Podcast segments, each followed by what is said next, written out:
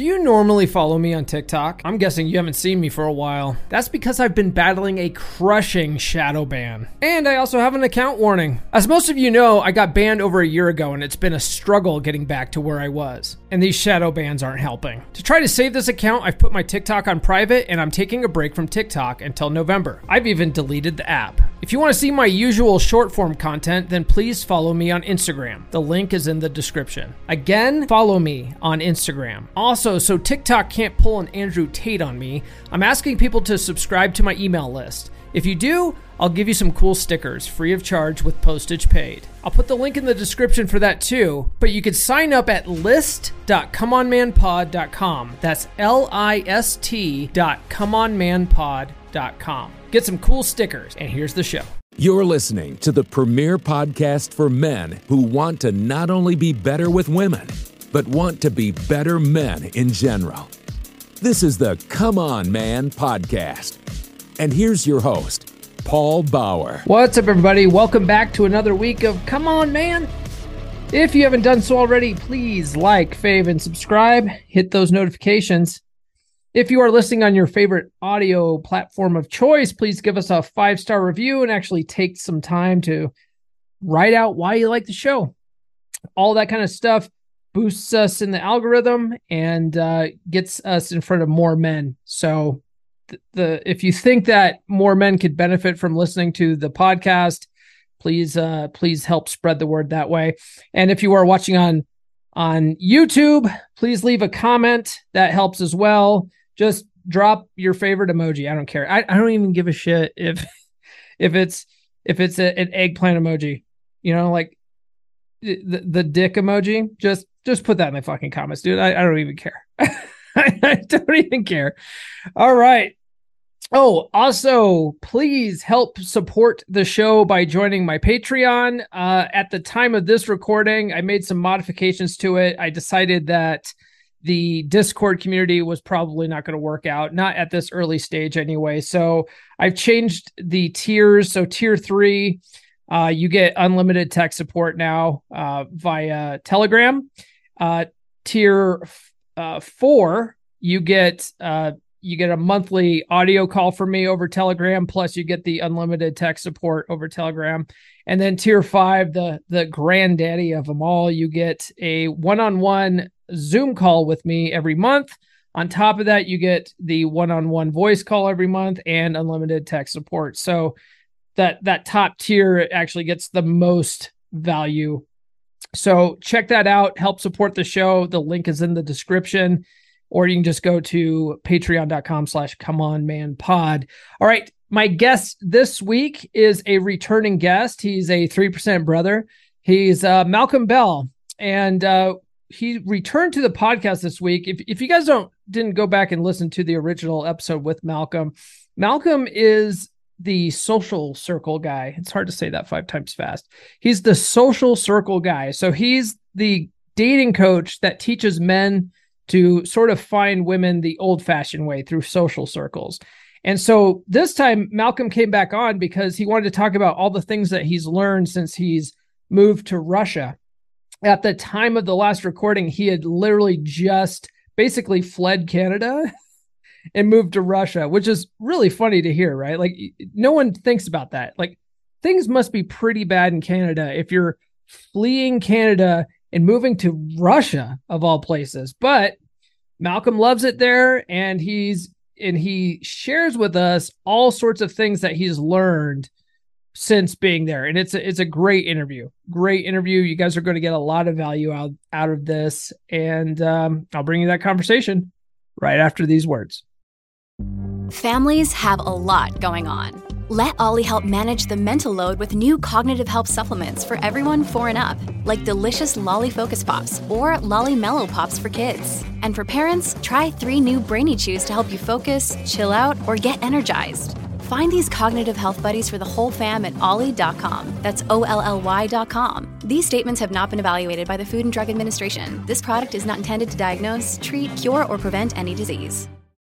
Hey, you, I'm going to make this real quick. I know you hate ads. If you like this show, if you love this podcast, if you think more men should tune in, then you should consider joining my Patreon. You will be supporting the show, and I get to help more men level up their lives. There's now five tiers available starting as low as $5 a month. It's like buying me a beer, and each tier gives you better bonuses. Visit patreon.com slash comeonmanpod to sign up. That's patreon.com slash comeonmanpod. One last time, that's patreon.com slash comeonmanpod. Help me help more men level up and be better with women. All right, returning to the podcast is my good friend Malcolm Bell. I had him on the podcast in January, I think. January, yeah, it was the last January. one. Yeah, to talk about talk to you guys about how they can uh how you guys can meet women the old-fashioned way through social circles. And uh, Malcolm has been living in Russia for the last few months and wanted to talk about some of the lessons he's learned over there. What's going on, brother? Man, just chilling, staying out of trouble as much as possible. Yeah. it's crazy how many messages I get from like, because I'm Canadian, right? But Yeah. it's crazy how many messages I get from people from like other Canadians, old friends, whatever, family members, even just like laying into me about living in Russia. It's like, Yeah. it's like it's their personal business is like what's going on in Russia, what's happening. And for me, it's like everything is completely normal. I would say more normal than what I left behind in Canada. Because when I left Canada, it was like um, there were a lot of like economic issues that were starting to foment, and there were a lot of like medical, you know, medical whatever you want to call it. I'm not going to say the certain words on here because I don't want to get us taken off of certain platforms. Right. There's a lot of political stuff going on there. Yeah, there's a lot of bullshit going on. And um, when I came here to Russia, it was like night and day. It was I felt like I was going on vacation to 2014. It was crazy.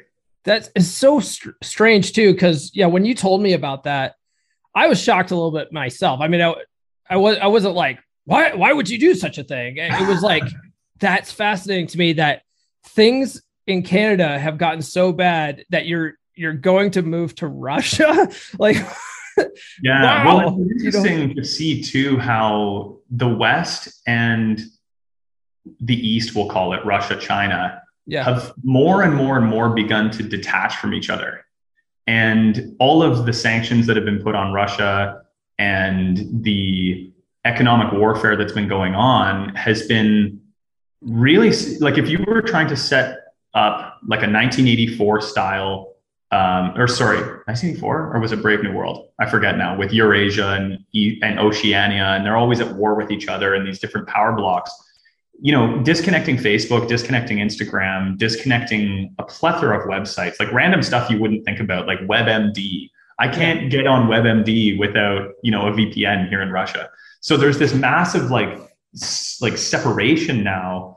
Um, and it's also being now realized ideologically as well, which is kind of cool how the Russian spirit and the Russian, you know, way of viewing the world, which I think is quite distinct from the Western way of viewing the world, is um, being allowed, we'll say, to push towards its logical conclusions, maybe. Like, for example, I mean, one of the things that I've found is it's amazing how my deep interest in socializing and helping men, you know, build communities is something which is a very old and very valued idea here, right? Mm. And where in the West, everyone's like this rampant individualism, you have in a place like Russia or even Eastern Europe, it's much, much more connected with um, the highest virtues are not money.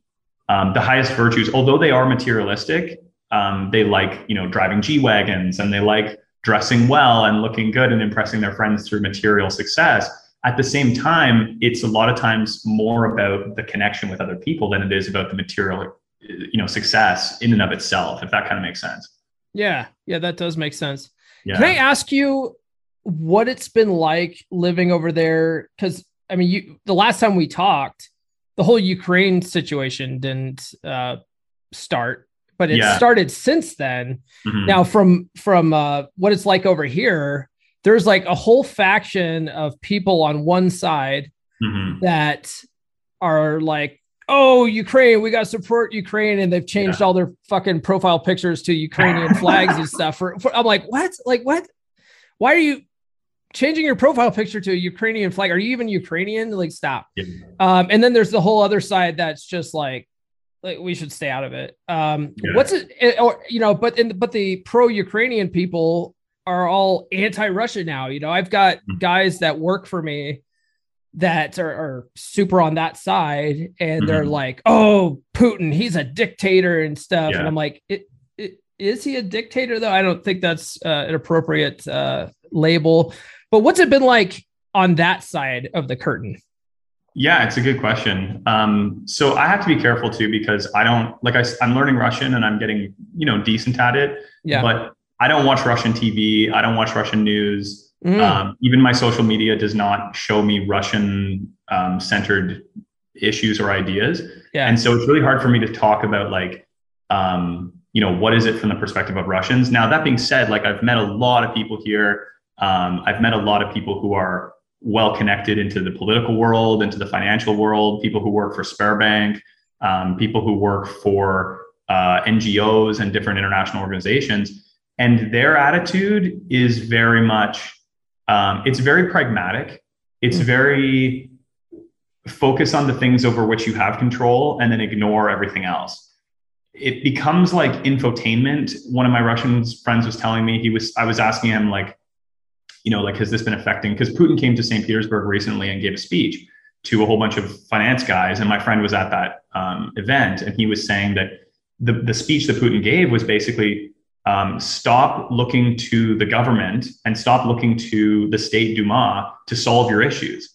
You are this is a room of some of the smartest and hardest working russians. It's up to you to figure out how this country is going to progress into the future and how it's going to work don't look to me like i'm your dad to try to fix all your issues for you. Take responsibility for russia. Take responsibility for yourselves. Um, he's like and he was basically saying like our primary goal is to make sure that you people can do things inside russia to innovate and create and build and design and all of, and invent but our job is more to protect borders stop um, you know revolutions things like this. Now of course you could say as soon as someone says it's to stop revolutions like immediately it's like oh he's a dictator.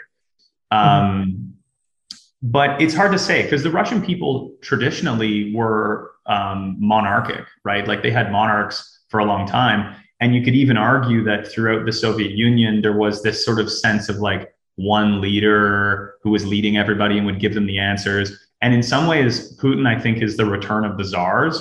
Um, and, and this creation of like a monarchic kind of idea. Now, the Russians resist and see it as like their blood right to like ignore and subvert government. It's like Russians together versus the government. And it's very adversarial.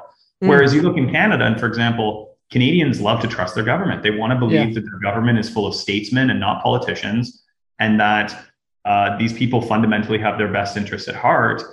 But that that's a good way to be because I don't want to be a politician. I don't want to be a statesman. I want to go work on the things that resonate with me, and I don't want to have to. I want to kind of elect people that will that I will trust with my best interests at heart and will go out and do those things. Now, what happens though if they don't? Well, now I've got to go get involved in politics. It's it's there's pros and cons to both systems. Russians are like no politician can be trusted. They are all liars. They are all snakes. Even if there is one good one, he's the exception to the rule. Um, whereas you look at you know Canada, and it's like all the politicians generally have the best interest at heart. Um, and you know especially the civil service, people generally believe that civil servants have their best interest at heart. Police officers, you know, the woman, the clerk behind the desk at some random, you know, motor vehicle organization. No, Russians believe that like the woman behind the desk at the motor vehicle organization is bureaucratic and is going to get in your way. And so it's all about us sticking together. We need to be united as Russian people, helping each other to subvert this bureaucratic system at every corner. But the problem is, is it creates a lot of waste. It creates a lot of like inefficiency. It's a lot of, you know, just kind of garbage. That's fascinating because, uh, man, it's like you wouldn't think that. You wouldn't think that being over here, you know, because Yeah. the, the U.S. was born with that kind of mentality, not trusting government, overthrowing the government because, you know, it wasn't serving the people, forming our Mhm. own government. Um, but now you go to the leadership that's here now, and it's trying to be more like Canada, trying to be like, hey, we're here to take care of you. It's our job mm-hmm. to take care of you. Mm-hmm. And then there's the people on the one side that are like, yeah, that's the government's job to take care mm-hmm. of us. When uh like that's never been my mentality. I've been ra- I was always raised with the uh yeah, government causes more problems than it fixes and yeah. the people the people should be taking care of themselves you know? Uh, so that's that's fascinating because you would never think that you know? You, most people i think have the opposite idea because russia was was a, a communist state for such a long time. Mm-hmm. but uh, well, that's russia fascinating. this, russia went through this phase like in the 90s um, during perestroika after perestroika. Um, so basically mikhail gorbachev i won't give a whole history lesson here but essentially um, the the last um, leaders of the Soviet Union were really trying to like, they didn't want the plane to crash into the ground. They wanted it to have kind of a controlled landing and to revolutionize in a more of a in a controlled way into like a capitalist market economy. Mm-hmm. And there were all these liberalizations that happened during perestroika. And the problem was is that the 90s was this time of absolute lawlessness. Um, it became for example, like how do you move from a place where the government owns everything to the people own everything? Well, the way they did it was they basically had these like tickets where they would give out to each person in Russia would get a ticket that said basically you own 0.0001% of Russia. Mm. Well, what does that mean? yeah, yeah, yeah. Was it like so a stock? Do, yeah. yeah, it was like a stock. It was basically a stock. Okay. And what they did was they took these tickets, though, smart people, savvy business people, would collect these tickets and they would go to their friends and family and they would try to get as many of them as they could. And once they got some random arbitrary amount of them, they would rock up somewhere and say, I have 0.5% of Russia. Give me this factory or give me this, this um, bridge or I want these railroad cars or, you know, I own this. And basically the, um, the government would just be like, okay, sure. You own it now. And I think uh, I think uh, a lot of those guys were ex uh, KGB guys. like they, yeah, a lot of savvy. them were yeah. very you know existing business people, and they had the energy. And I spoke. I've spoken with um, so again through my network here. I've spoken with some older Russians as well. And I've asked them questions like, what was the difference between people who succeeded during this time of just like absolute chaos and uncertainty? The time you couldn't plan in the future because the everything was so uncertain and the time horizon had shortened, so you couldn't plan anything. Mm-hmm. Well, what was the difference between people who got absolutely fantastically rich from the people who did not? The people who got rich were very brave and they moved forward in spite of the uncertainty. And this is something I think we can learn from right now in the world is like, there's so much uncertainty going on right now. Like, what's the stock market going to do? What's crypto going to do? What's, you know, what's going to happen with my job? What's the legal environment going to look like?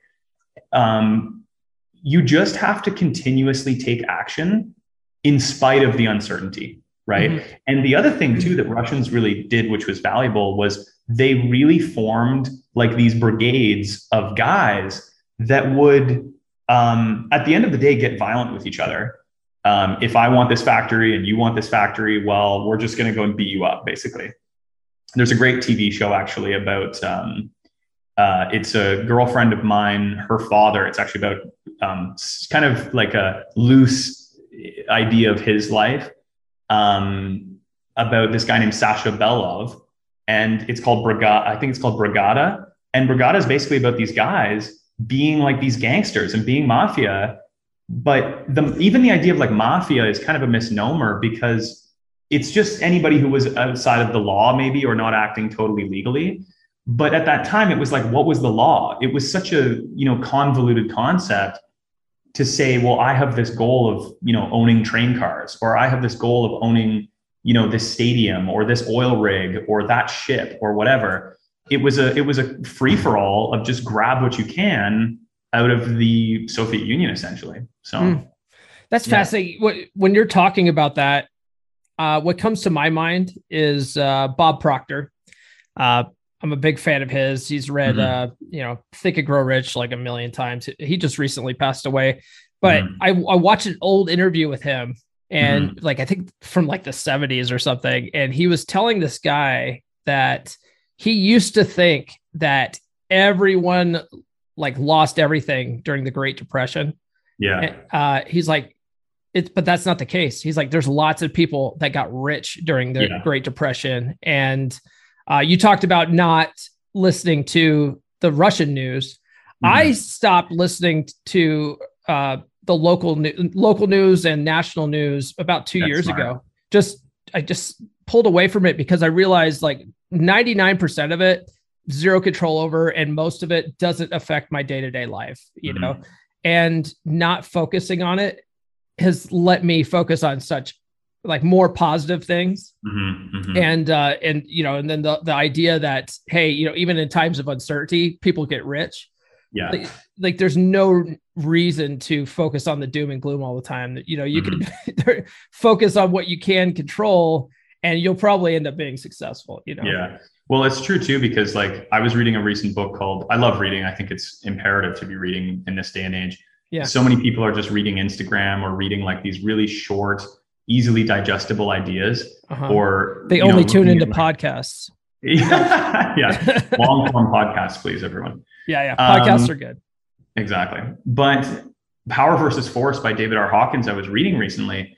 And even the idea of like these levels of consciousness, um, if I don't know if the listeners are familiar with this book, but the idea is basically that you've got zero vibration or whatever, which is dead, and then a thousand, which is total enlightenment.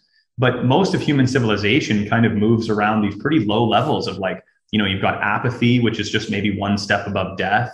Um, you've got grief, which is just above that, which is like, I'm a victim. I would do it, but I can't because I'm a victim of, you know, the government or, you know, my mom or whatever. Yeah and moving to a higher level is actually to get angry for example. Um, one higher than grief is anger but higher than that is like fear.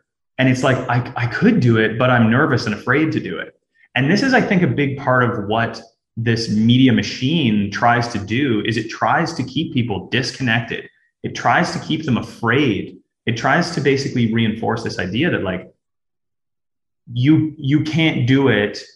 And even if you could it would cause some irreparable damage to your life if the if you failed. If you failed, it would be devastating.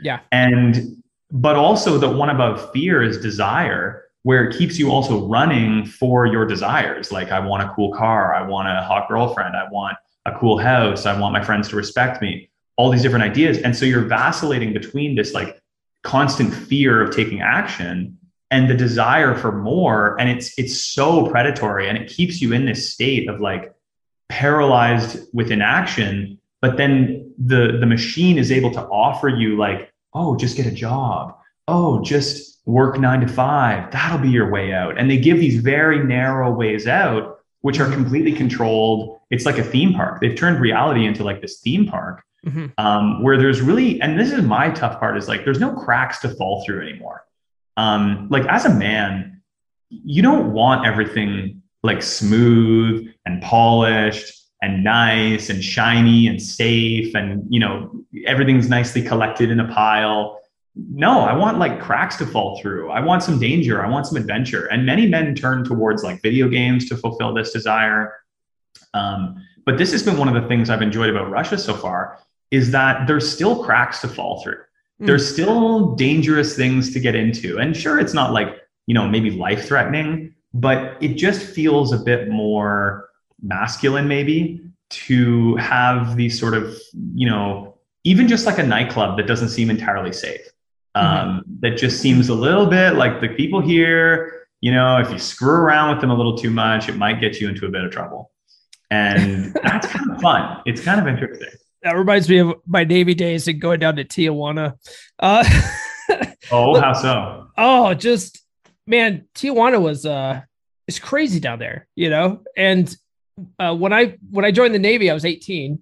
Okay. And uh, and so obviously between 18 and 21, I'm not allowed to drink. But when I was stationed in San Diego, the border is just you know 30 minutes, right a 30 minute trolley ride to the border, and then you walk across the border and then you're immediately in this third world country where mm-hmm. you have to walk down uh, this this shitty alleyway to get to what's called Revolutionary Avenue, and that's where most of the clubs are in yeah. Tijuana.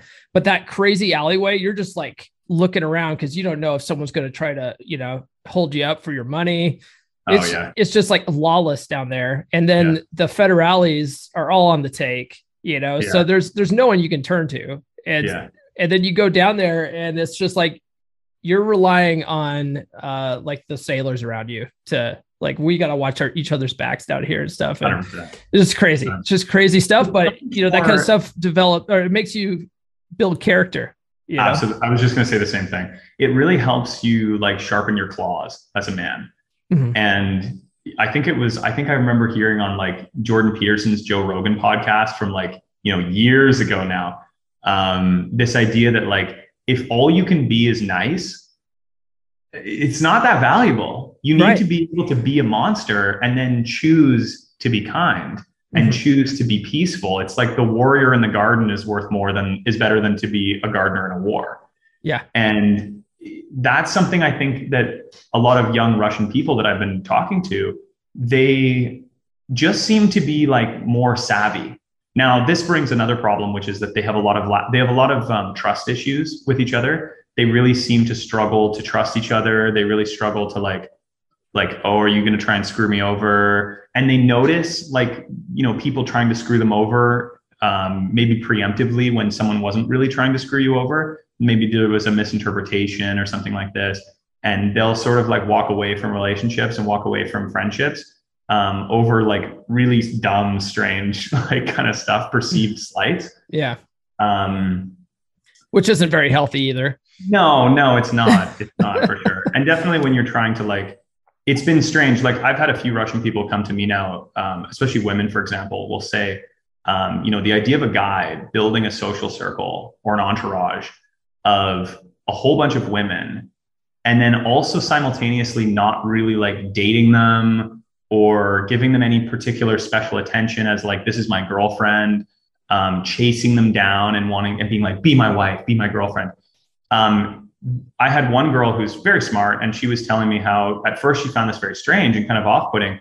But then when she started to meet, for example, like all of my other girlfriends, all of the other couple, I haven't met so many guys. It's harder to find good guys. I find guys are kind of more like in two piles. There's like a small pile of interesting guys and a big yeah. pile of like just not that great guys. Yeah. But women are much more average and they're more able to fit into whatever kind of environment they're in um, maybe just a product of being more empathetic. But she was telling me how um, it was just strange for her when she first met me, being like, is he trying to date me? Is he trying to just like the idea of guys and girls being friends is kind of strange. Mm-hmm. And but when she started to realize that like there's all of these other benefits to connecting with Malcolm and connecting with his group of friends, all of a sudden she's like, I'm a true believer in this. She's like, I want to teach everybody in Russia this idea of like, just connect with each other. Mm-hmm. Build your group, build a gang, build a crew of people. It makes it, it makes life, um, it facilitates so much more in life. It's insanity. It's insane what you can do when you just have more people. Right? Yeah.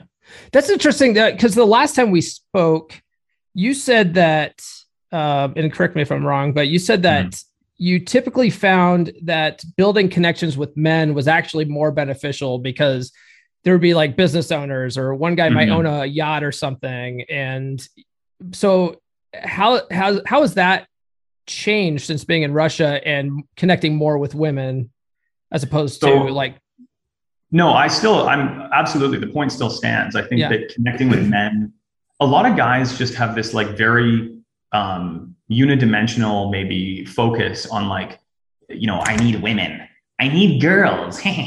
yeah. And it's like, how do I really get like, the girls? Yeah. yeah. It's like, um, it's like, it, it's the same idea of like, I need to learn game. I mm-hmm. need to learn how to spit good lines at people on the street or something like this. Um, the over focusing on women is dangerous, in my opinion. And most of the time, it stems from guys who are looking to women to tell them who they are mm. and to be able to give them some kind of purpose in life so that they can get like good boy pats on the head by surrogate mommies, essentially. Yeah. And it's that they never really figured out their relationship with their mom because they never did the very important but very difficult transition from the comfortable lap of your mother into the challenging world of men. And a lot of men, and I've seen them, they're like, some of them are in their 40s even, and they've never made that bridge from mommy telling me what to do and leading my life and instructing me on how to live into the self-determined, independent or interdependent kind of man who can who can choose the direction that he wants in life. So that man can choose to be around more women. But for the man who's still looking for like mommy to stand in for him, it's very dangerous and he needs to like almost have like a like a ritualized becoming a man ceremony or something go out and do something difficult and challenging before he can honestly um, and in a real way connect with women um, so i would say to clarify i guess the point is that yes 100% it's valuable to connect with men and it is in most ways more valuable to connect with men. But good men are a lot more rare than attractive women. Attractive women are like dime a dozen. Guys get so obsessed over like oh this one hot girl. Yeah. They're everywhere. Like yeah. there's so many attractive women. Like it's it's actually crazy how many just hot girls there are out there. Um, i know americans are getting kind of fat these days but um, there's still hot women here yeah okay good good. I, I just a side topic uh, yeah. I don't know if you're familiar with him. There's this guy uh, john from modern life dating. He sure he he uh he's one of the rule zero guys. He moved to japan. Okay. And he, and he what is that rule zero? Rule Zero. It's a it's a, a men's uh, podcast. They do it every Saturday, and it's like Rollo Tomassi, a bunch of other guys from the Manosphere, and it's a panel okay. discussion. And he's on the panel, and he's he he moved to Japan, and he trashes America, and he's like everyone's fat there, and the women aren't worth shit, and all this stuff, right? Like he's that guy, and he's like, oh, over here in Japan, like women are so much better.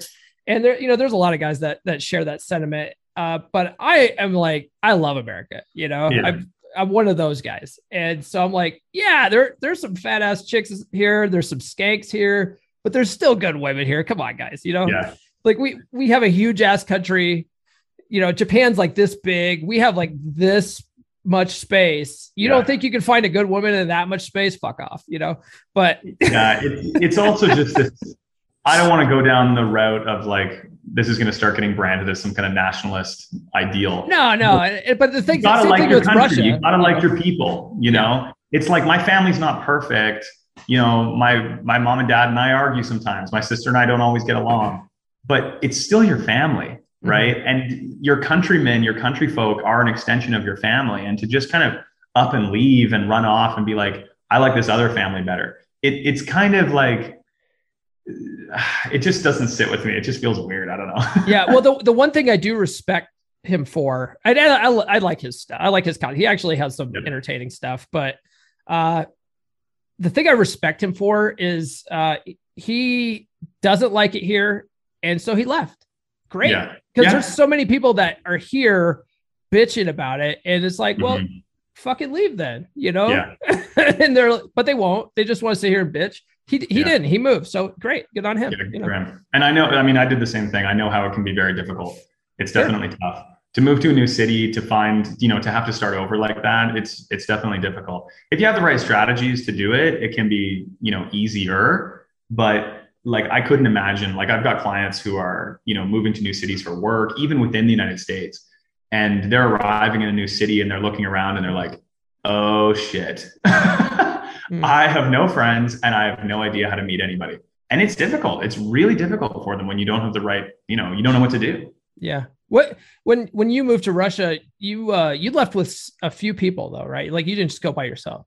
I came with two other people, yeah. Okay. So they so were at each like, other. Yeah, yeah, exactly. They were Canadians, um, well, Canadian and a Russian who was living in Canada. But yeah, like that was a big reason why we came to Russia here was again like the extension of my sort of you know gang we'll call it um, of a bunch of guys that I kind of went to private school with when I was a kid, and then other people that I've met over the years and and connected with. And those guys are all of us. We sort of have like weekly we'll get together and talk, and we were discussing like you know we're really not impressed with the direction that Canada is going, and we want to figure out okay you know, long term, rich people don't think in terms of one year, they think in terms of like 10 years. And so we're trying to think like, okay, is Canada the place that we want to be in 10 years from now? Ugh, I just don't know. And so a lot of people are kind of like, even Russians are like, why would you go to Russia? Like, what on earth? I really think that like economically in the future, if there's a few key issues that if Russia can get past them, I think that they will do really, really exceedingly well in the future. Like they've got the natural resources, they've got the smart people, they've got like pretty good international relationships with like the Eastern Bloc. They've got good relationships with China. And so I don't know, the future will it will we'll see what the future holds. But I do like ideologically, I do like the way the Russian people think. I'm kind of alarmed. Like the idea of raising kids in Canada um, is sort of like, nah, you know, I'm not going to put them into public school. It takes a village to raise a child. And, you know, I've got the community for sure. And I think it's super important for men to be connecting with other men and other women for more than just like fun nonsense, but also for like like lifestyle, but not just like fun lifestyle, for like um, productive lifestyle, for building businesses that can provide for you and your family, for finding other people that see the world similarly to you, but can inject good values and good lifestyle into your children as well, and can watch you and keep you accountable, and can watch your wife and keep her accountable, and you can watch them.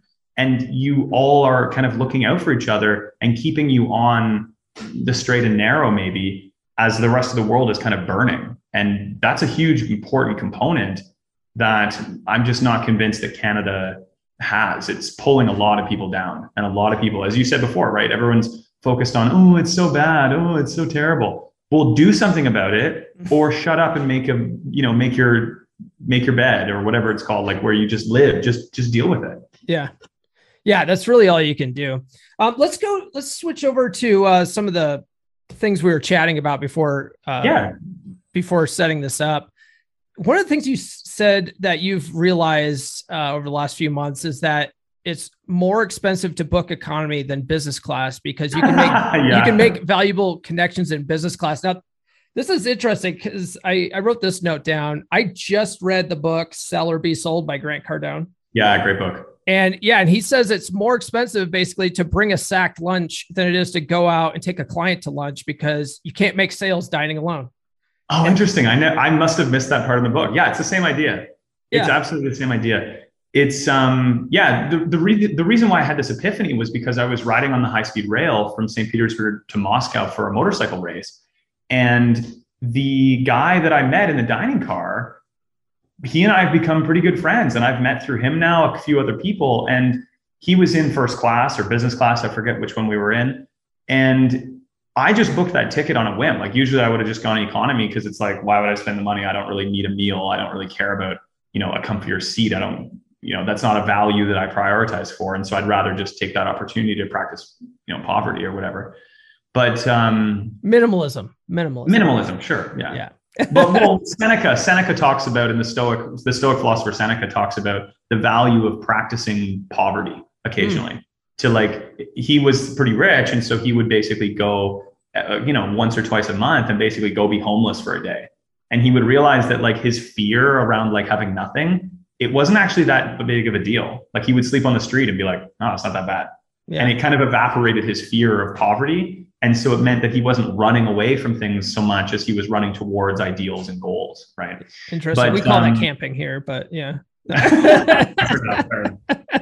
so he, uh, yeah, so I met this guy on the train and it's facilitated like a whole bunch of different opportunities for us, um, travel opportunities. Um, we went like riding dirt bikes the other day with him. Um, and now I've met some of his friends who are opening up a nightclub and now I have some opportunities there to be you know in with the management of this nightclub or the owners I guess of this nightclub.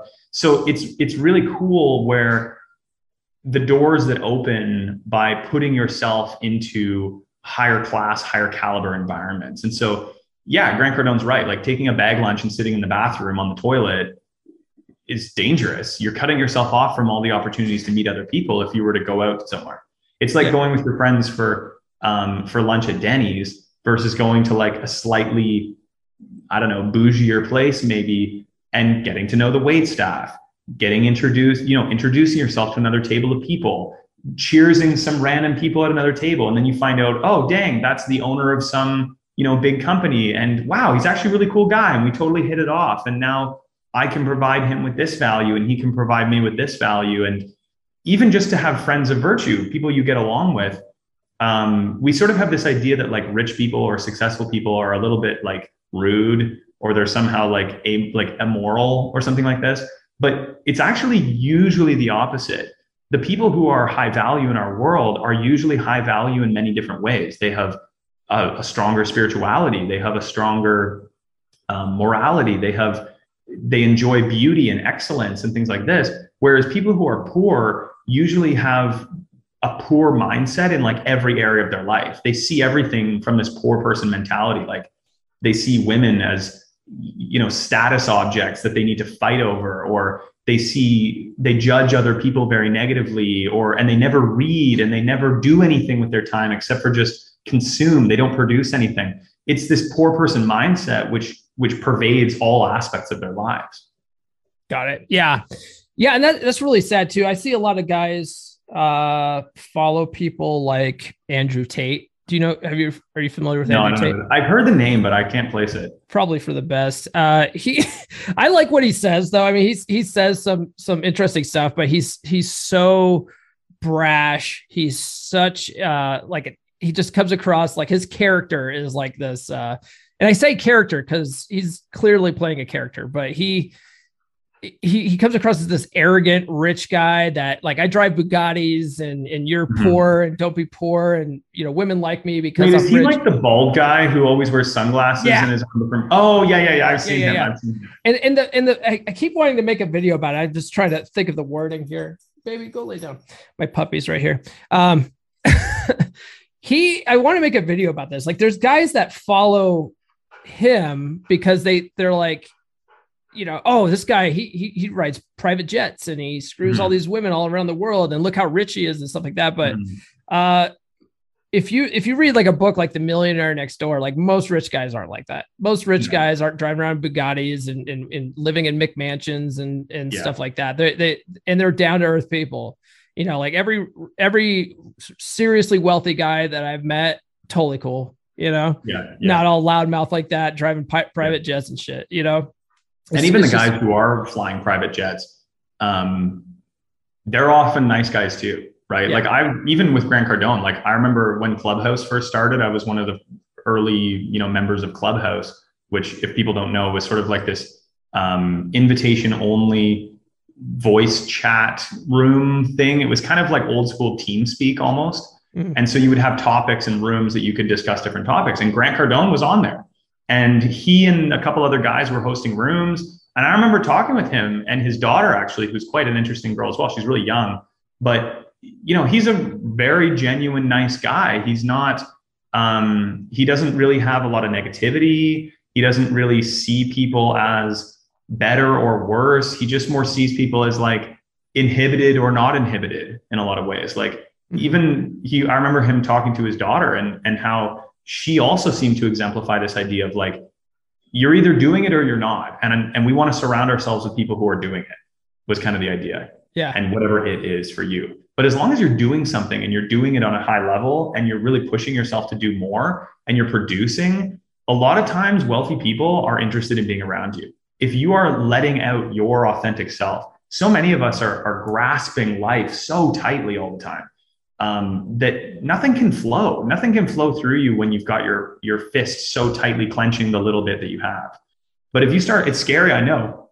But if you start to open your hand, you'll really find more flows to you. Like even in, in social circle, um, one of the things that I teach the guys is like, don't when a woman comes into your social circle, don't immediately be evaluating whether or not she's the right one for you to date. If anything, introduce your friends to her. Help her find a good guy that she could date and the more you say, I have many people who are interested in me, and so I freely introduce my friends. I'm not threatened by guys trying to meet my my girlfriends. The more you do that, the more women see a man who is very open, very outcome independent, very confident, has options, and ironically, they actually get more interested in you when Mm-hmm. you're the one saying like like hey why don't you go meet my friends? Hey here's somebody here i can introduce you to. And they're going like wait wait what? You're not interested in me? And you're like yeah well, let's be friends. Hey you're like a sister to me whatever. And and they get so much more interested in you when you can and it's the same for money right? When you're like so tight-fisted with it it it doesn't really move. It- when you can just sort of like yeah yeah whatever i, I give it away because i don't need it. Mhm. you'll find a lot more it comes to you and people are more willing to like give to you too. Honestly, uh, I don't know if you believe in it or not, but that's that's law of attraction stuff right there. You know, okay Yeah. Oh, it's totally law of attraction stuff. You know, the more, um, you know, you sit there and think about, you know, what you don't have, right? The more you're thinking about lack, the more Mhm. lack comes to you. And Mhm. like the, it, it, it, as opposed to having an abundance mindset, you hear people talk about abundance mindsets all the time. yeah And, you know, like, but when you have that abundance mindset, you get more abundance. And Yeah. that's, that's, I've never really read any of the law of attraction stuff. Where would you start if you wanted to? Because I've had a few people now message me and say, like, yo, you should read Law of Attraction. Where would you start? What would be the starting point on that topic? Uh, honestly, I think um, the movie The Secret is a great starter, but the problem with The Secret is it, it really comes across as this magical thinking thing Okay. Where woo-woo like if you just wish it it'll magically happen and that's not how Uh-huh. it works um there's lots of you know explanations for why it works there's like Mm-hmm. spiritual i'm i'm writing a book right now there's a and a, the first chapter's on law of attraction right so there's there's a spiritual explanation for it there's a Mm-hmm. quantum physics explanation for it and then there's just the psychological explanation for it which i think is just the simplest it's the most Mhm. believable and it makes Yeah. the most sense so that so i explain it from that perspective in my book Interesting. Uh, well, I'm excited to read it. but really it's just like whatever you're you, you focus your your mind and attention to like your subconscious just Mhm. spends night and day figuring out how to make it a reality Right. and Yeah. And this is where we talk to um,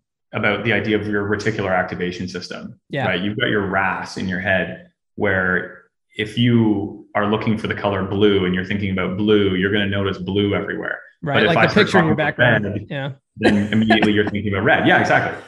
And so the same is true on a, on a much grander sense of if you get clear on what are the type of people you want to be around, what is the type of women you want to be around, what kind of things do you want to do, and you get clear on that and you start to think about it all the time, you kind of naturally bring it into your life. You naturally will sort of draw it into yourself.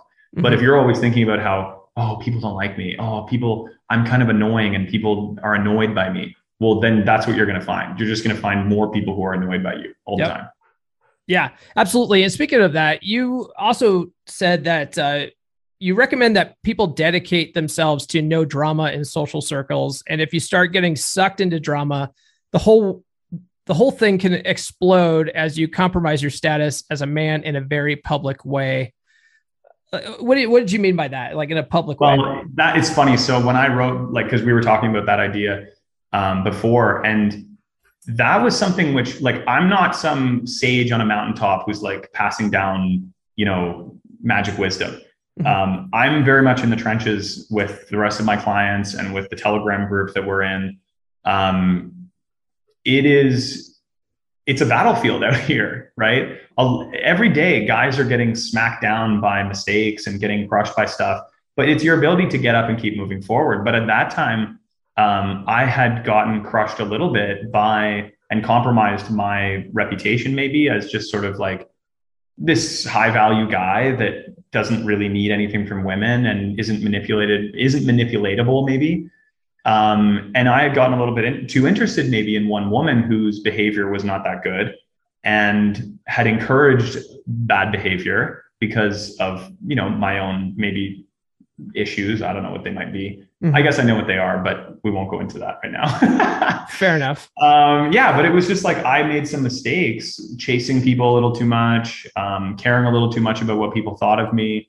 Um, and when you're in a social circle and when you're, when you're in a public setting like that, even if it's a group of 12 people or 15 people, and you're making a fool of yourself like that by being so needy, it, it's very dangerous. And so you have to be very quick to say, to refer back again to like what do you want? What do you want out of your social life? What do you want your social circle to look like?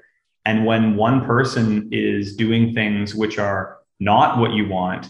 You can talk to them about it and you can bring it to their attention and you can understand that you know people don't act in the service of evil. Nobody wakes up in the morning and says you know i'm going to make the world a shittier place for everybody except maybe some psychopaths.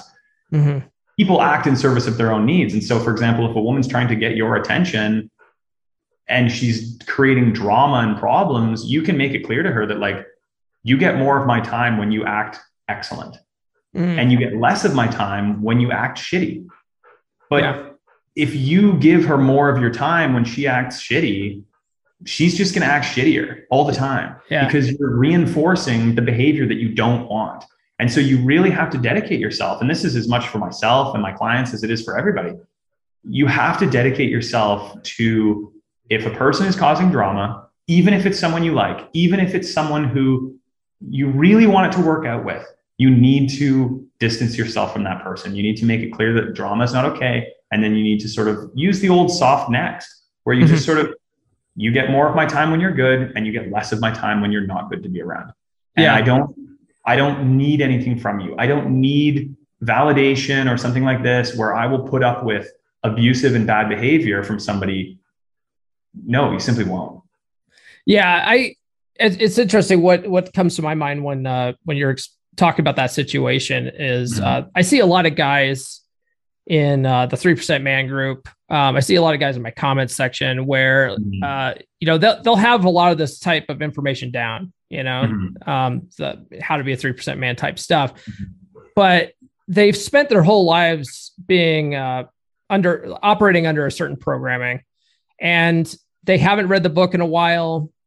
They've been out of practice and mm-hmm. they start falling back on the old programming and they let that kind of stuff happen. Uh, yeah. It happens to all of us, you know? Yeah. And I think like it really the key to that sort of thing is being conscious of it. Don't beat mm-hmm. yourself up for it. Cause I mean, like everyone slips and then like, you know, figuring out a path forward on how to not let that happen again. And also to yeah. have the the men around you that don't have your ego mm-hmm. and don't have because you think about it when someone's like you know falling in love or when someone's you know it's the same receptors in your brain that light up when you're doing hard drugs it's literally a drug addiction and yeah. people act in insane nonsensical ways to get heroin and they act in insane nonsensical ways to get love or lust or whatever it is this sort of like infatuative feeling mm-hmm. And so you need to have guys around you that will call you to be the best version of yourself and say, hey, whoa, bro, what you're doing here is not right. This is not you. Mm-hmm. And you need to, and they can give you direct advice. I remember reading, I don't remember where I read this. It might have been in 3% Man, it might have been somewhere else, where you need to uh, if if your your friends need to come to you and say you're saying like, ah, oh, I kind of want to you know screw this woman at my work, but I don't want to screw up my marriage. I think this wasn't three percent man, and it's like they need to come to you and they say, okay, either do it or shut up about it forever. yeah, right, yeah. And so this is what it is, right? Is you need yeah. to have manly men that will come to you and say, dude, what the fuck are you doing? Yeah. Like, this is pathetic. This is totally pathetic. And I've had, and some guys are so hopelessly addicted. I've had clients in the past that I've had to say to them, like, do not speak to me about this ever again. Either go, you know, chase your ex till the point where you have a restraining order against you, or shut up about it and start going and meeting more people. And one guy, like, there's guys who chose basically to chase her until they got a restraining order against her, against them. Yeah. And if you if you're not going to do if you're not going to listen to what your friends say like why even have the friends but the value of the friends is so so so immense to yeah. have a group of guys that can say like we see this this is not okay man that, and so we're going to help you yeah. get past that yeah that's uh honestly one of the re- reasons why uh, i'm a big fan of of the red pill not mm-hmm. and not not the trash you see online where people are just bashing women because that's not yeah. that's not red pill that's just douchebags on the well, internet. I mean, it's the anger phase. Right. Like I was heavily involved in the red pill community when it was on Reddit. Yeah. In its very infancy. Yeah. And that was something that we always said was that, and this is actually from Power versus Force by David R. Hawkins, is that you go through these levels, right? Mm-hmm. You start off at apathy where you're like, I don't care about anything. Everything's fucked. I'm worthless. Nothing's worth doing. It's all stupid. And then mm-hmm. you actually to you can't just jump all the way to like love and inspiration and willingness and all these like high high virtuous values. Mm-hmm. You actually have to move up step by step. And so you move from apathy towards grief and you move into victim status.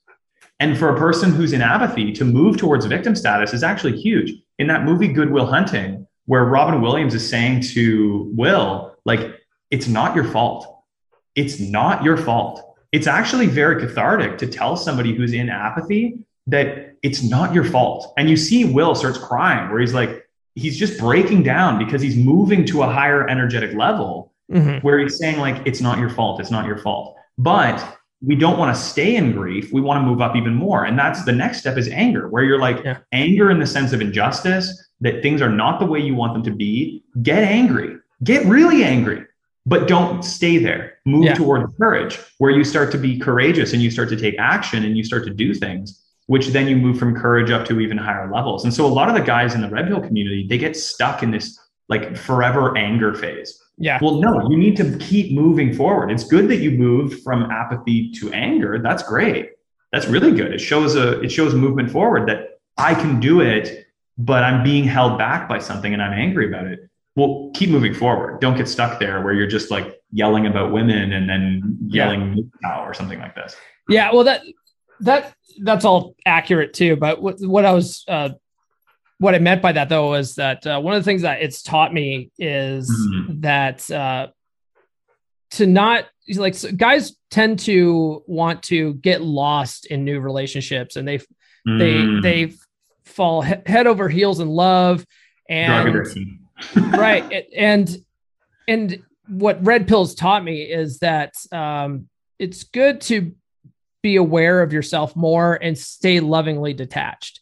That way that way you can still maintain healthy boundaries still maintain yeah. like uh, you know leadership role in the relationship. You know you can you can love her but you need to also be aware of of it and yourself and your actions and stuff like that so that you can maintain mm-hmm. those healthy boundaries. That's mm-hmm. that's one of the things i've i've learned um in you that can remain playful yeah. which is ultimately very attractive. Yeah. Yeah absolutely. Um we're at an hour here. My dog's losing her mind, and I have a hard stop. So I think we should wrap this up. Yeah, man. man we, we only got to like a fraction of the things that uh, we were talking about, talking about.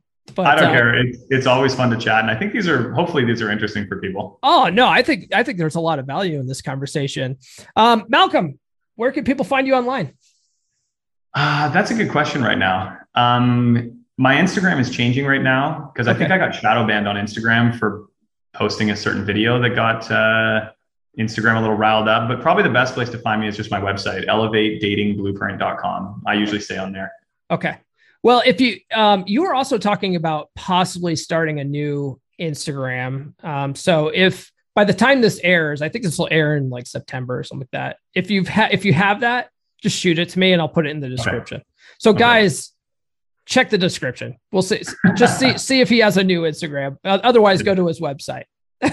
yeah, and hopefully we can do this again. I think that there's uh, there's definitely some other stuff that you and I were discussing that I think would be valuable and interesting for people. But the Russia stuff is so um, pertinent, I guess, to what's going on right now, and I think people people ask me like constantly about it. So it's good yeah. to talk about it. It's good to share. Yeah, I think people will be, find this uh, fascinating. They're like, wait a minute, Russia's not this crazy dictatorship and the, no, the with the gulags and shit. Canada yeah. was. That's crazy. Crazy. Yeah. All right, brother. I'm going to let you have your day back. All right. Have a good, good one. All right. Yeah. Malcolm, thanks for joining me again, brother. It was great catching up with you. Excellent conversation as usual. Um, as always, you're welcome back anytime. Uh, for those of you guys that don't know, uh, I think he might have. I'm, I'm, recording this like weeks after he and I talked, so I'll have to go back and double check. But uh, he might have mentioned his Instagram um, and if he didn't, whatever. But he's got a new Instagram now. I guess that's what I'm getting at. He, his original Instagram somehow hap- something happened to it, got banned for whatever reason, it, which is weird because he doesn't post anything, you know, edgy. Not like my TikToks where like sometimes I'll post some shit on there that's really just sort of clickbaity, gets people like all up in their feels, and um, sometimes I get reported. but Malcolm never never posts anything like that. So yeah, he he hit me up and uh, said that he's got a new account. So I'll I'll post a link to that into the in the description as well. But um, I hope you guys got a lot out of this episode. Um, again, please help support the show by joining my Patreon. I mentioned at the beginning of the show that the the the five tiers have changed. They've gotten better. I think. I think you'll get more value out of them. So check it out. Uh, the lowest tier starts at five bucks. Like it's like buying me a beer. So check it out. Uh, patreon.com slash come on man pod. That's patreon.com slash come on man pod. The link is in the description. Other than that, we'll talk to you guys next week. This has been the Come On Man podcast. New full episodes served hot every Monday morning on your favorite podcast platform of choice. So subscribe now. Follow Paul on social media. The links are in the description. Now, go out and get it.